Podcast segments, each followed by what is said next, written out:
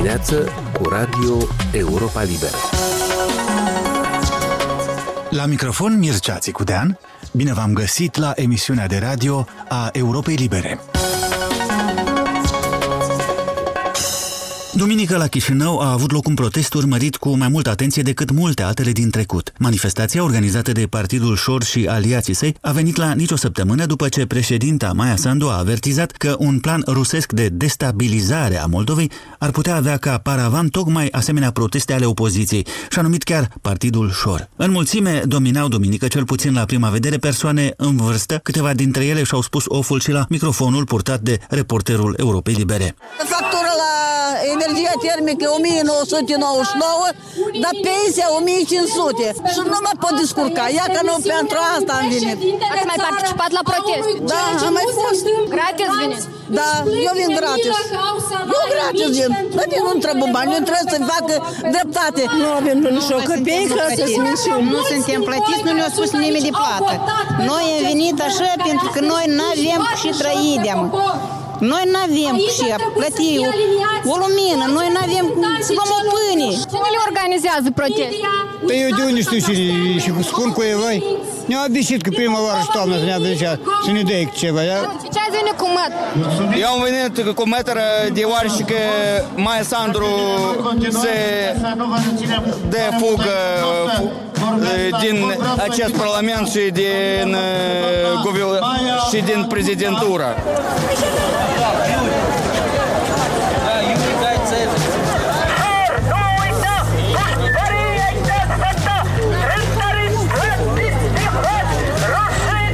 Vocile participanților la protestul de duminică din centrul capitalei au fost consemnate de reporterul nostru Liuba Maxim. Și ea, ca noi toți, a fost curioasă pe parcursul manifestației dacă se va întâmpla sau va avea o atmosferă deosebită. Nu, nu, din potrivă, era o atmosferă mai pașnică, aș zice. Și uh, chiar uh, organizatorii, o doamnă vorbea în limba engleză, ceea ce mi s-a părut destul de curios, pentru ca să înțeleagă și partenerii de peste hotare, așa a vorbit ea și chiar scanda în engleză We are Moldova, noi suntem Moldova și toți oamenii cei de la țară, tot așa strigau și, și protestul inițial urma să aibă loc în fața Parlamentului, președinției, dar ei au schimbat la un moment dat locația și au protestat în fața teatrului de operă și balet. Era foarte multă presă de peste hotare, erau de la CNN, de la mai multe instituții din Spania.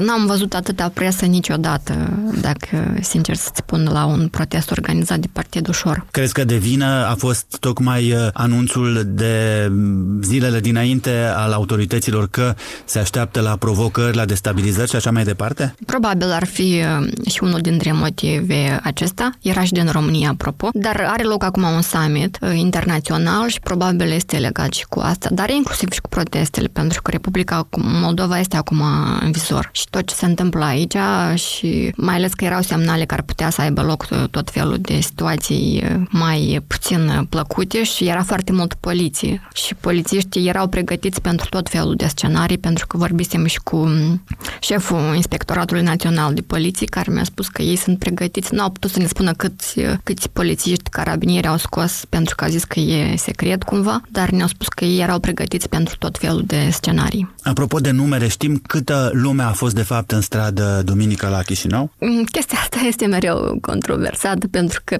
deputata Partidului Șor, Marina Tauber, zicea că ar fi fost 40.000 de persoane și 10.000 de persoane ar fi fost împiedicate, adică n-au putut să vină. Când poliția a zis că a fost 3600, noi am fost acolo și eu pot să spun că n-a fost 3600, au fost mai mulți, dar nici 40 de mii, adică cumva așa, vreo 6 mii probabil au fost, 6 mii, 5 mii, cam așa. Ce voiau de fapt oamenii? Care sunt revendicările? Revendicările lor erau cele care le scandau organizatorii în tribune, dar în mare parte oamenii ziceau cu care am discutat că voiau ca să le fie achitate facturile la gazele naturale, lumină și ziceau că nu au bani pentru a achita facturile, dar oamenii cu care am discutat, adică mulți refuzau să vorbească, dar cei cu care am reușit să vorbesc erau foarte stresați, ziceau că nu au bani și se vedea că nu trăiesc cel mai bine, dar unii chiar, un domn chiar a spus, dacă ai văzut reportajul video, că da, ni s-a spus să venim și poate o să ni se dea ceva.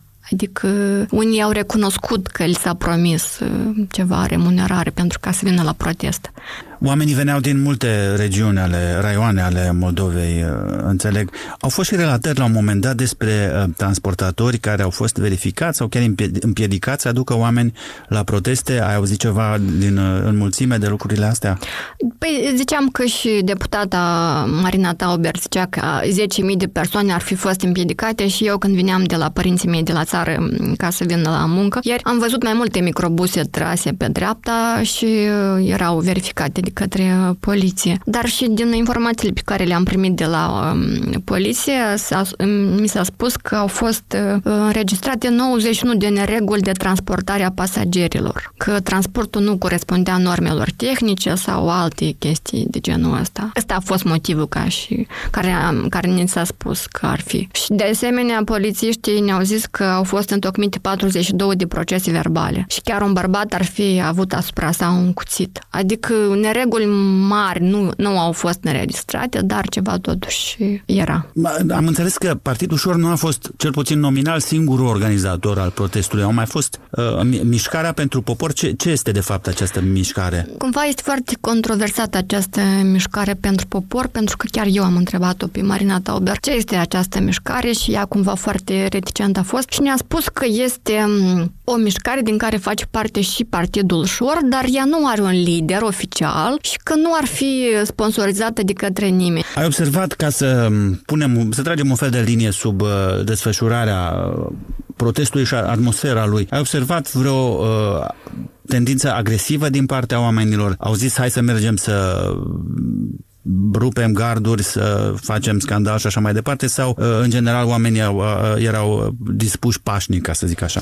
Ei erau dispuși să protesteze pașnic, îți spun că, spre deosebire de celelalte proteste, aici chiar nu am văzut oameni agresivi. Erau oameni chinuiți de viață, dacă mai mult să spun așa. Și erau obosiți și ei de deja știau că, uite, jurnaliștii urmează să, să-i întrebi pentru ce au venit, dacă au fost plătiți și uh, mulți chiar aș putea să spun că le era rușine că erau acolo și se ascundeau și ascundeau fețele în mâini. Erau poate și persoane care nu voiau publicitate în în, contextul ăsta. Probabil, da. De participare. Da, dar erau, majoritatea erau trecuți 50-60 de ani, erau persoane în etate, erau în vârstă. Luba, o ultimă întrebare. Au promis la sfârșitul manifestației o repetare a protestului sau deocamdată nu știm Știi, de următoarele? Știi ce curios? Că chiar eu am întrebat-o pe Marina Tauber dacă urmează să protesteze în fiecare săptămână, să reia protestele și a zis că nu mi-a răspuns așa exact, dar a zis că ăsta de fapt nu este un protest protest. Noi am ieșit să manifestăm, să, să solicităm de la autorități să plătească integral facturile pentru trei luni de de iarnă și, de fapt, ei cerut și demisia mai Sandu și a guvernului. Dar eu am vorbit cu purtătorul de cuvânt a guvernului și ei nu au vrut să... Au zis că nu comentează acest protest. Probabil vor, vor mai protesta, eu așa impresia. Fost Luba Maxim. Un nou raport anual despre drepturile persoanelor LGBT în Europa spune că pentru minoritățile sexuale anul 2022 a fost cel mai violent din ultima decadă. În Moldova au apărut însă și semnale pozitive. ILGA Europe, cea mai mare asociație de organizații pro-LGBT de pe continent, amintește în raport că anul trecut două atacuri teroriste la baruri gay, unul din Oslo, celălalt din Bratislava, s-au soldat cu patru morți și rănirea gravă cu urmări permanente a 22 de oameni. Au existat de asemenea omucideri și sinucideri din rândul persoanelor LGBT și în alte țări de pe tot cuprinsul Europei și nu numai în state considerate mai înapoiate, mai arată raportul. De vină pentru climatul de violență a fost, citez, antipatia pentru persoanele LGBT folosită în scopuri politice și limbajul urii practicat mai ales pe net de oamenii de rând, dar și de lideri religioși și politici, ca și de unii comentatori de presă. Raportul ILGA Europe spune că în Republica Moldova limbajul urii proferat de politicieni și alți lideri a rămas o chestiune gravă în 2022. Sunt amintite remarcile anti-pride ale primarului Chișinăului Ion Ceban și ale Mitropoliei Moldovei, ca și chemările clerului de la bălți la blocarea unui Pride gay care nici măcar nu era planificat în acel oraș. Este amintită de asemenea sinuciderea unei fete trans de 16 ani în februarie, după ce fusese șicanată de colegii de școală, fără ca personalul școlii să intervină în vreun fel. Se mai menționează că activista pentru drepturi LGBT, Angela Frolov, a primit amenințări cu moartea după remarci legate de încercarea de a interzice propaganda gay a autorităților din autonomia găgăuză.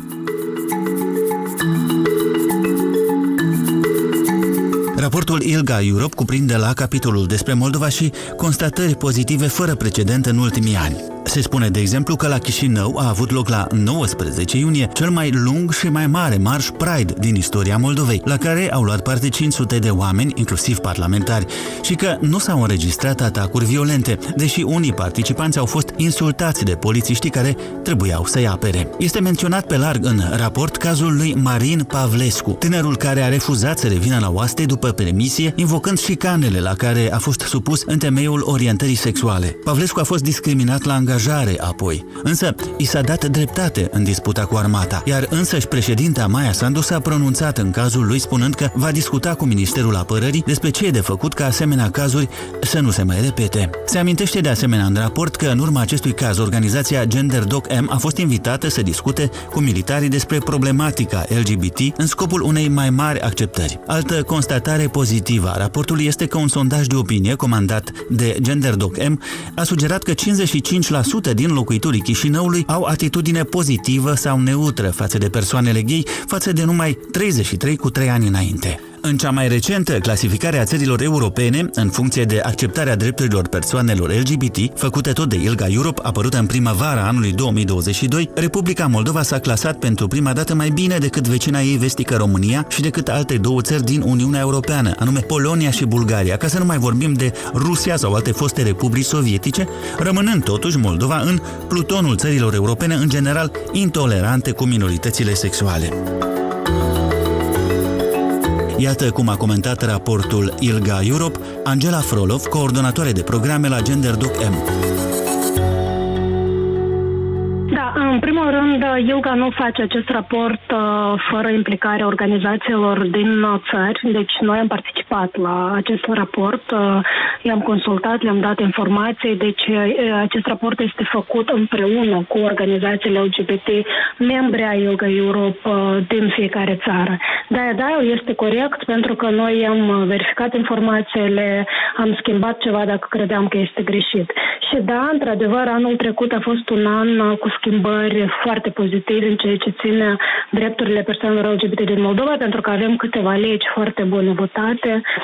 Este, de exemplu, legea crimele de ură, care include crimele de ură și discursul de ură în codul penal, deci deja este o pedeapsă penală pentru aceste. Crimele de ură, evident, și până acum era penală, doar că nu era o definiție ce este crimă de ură și dacă este crimă de ură, ea este o agravantă. Și pentru discurs de ură, pentru prima dată avem discursul de ură pus în codul penal și deja și dat uh, rezultate pozitive pentru că după ce a fost a intrat în uh, vigoare în iunie 22 aceasta, aceste schimbări, populiștii noștri politicieni s-au mai oprit din a uh, distribui discursurile de ură. Avem doar câteva cu care am și ajuns deja, am și depus o plângere la poliție și suntem acum în proces. La fel, în sfârșit, au fost schimbări în care și orientare sexuală, dar și identitatea de gen, care până acum nu era niciunul din actele legislative din Republica Moldova, pentru prima dată a fost introdusă ca criteriu protejat. În uh, primul articol, deci nu doar la muncă, unde era până acum doar orientare sexuală, acum avem orientare sexuală și identitatea de gen, chiar la începutul acestei uh, legi, printre criteriile protejate. Uh, așa că da, sunt schimbări pozitive într-adevăr și mai așteptăm câteva schimbări legislative pozitive și în acest an. A fost Angela Frolov de la GenderDoc M.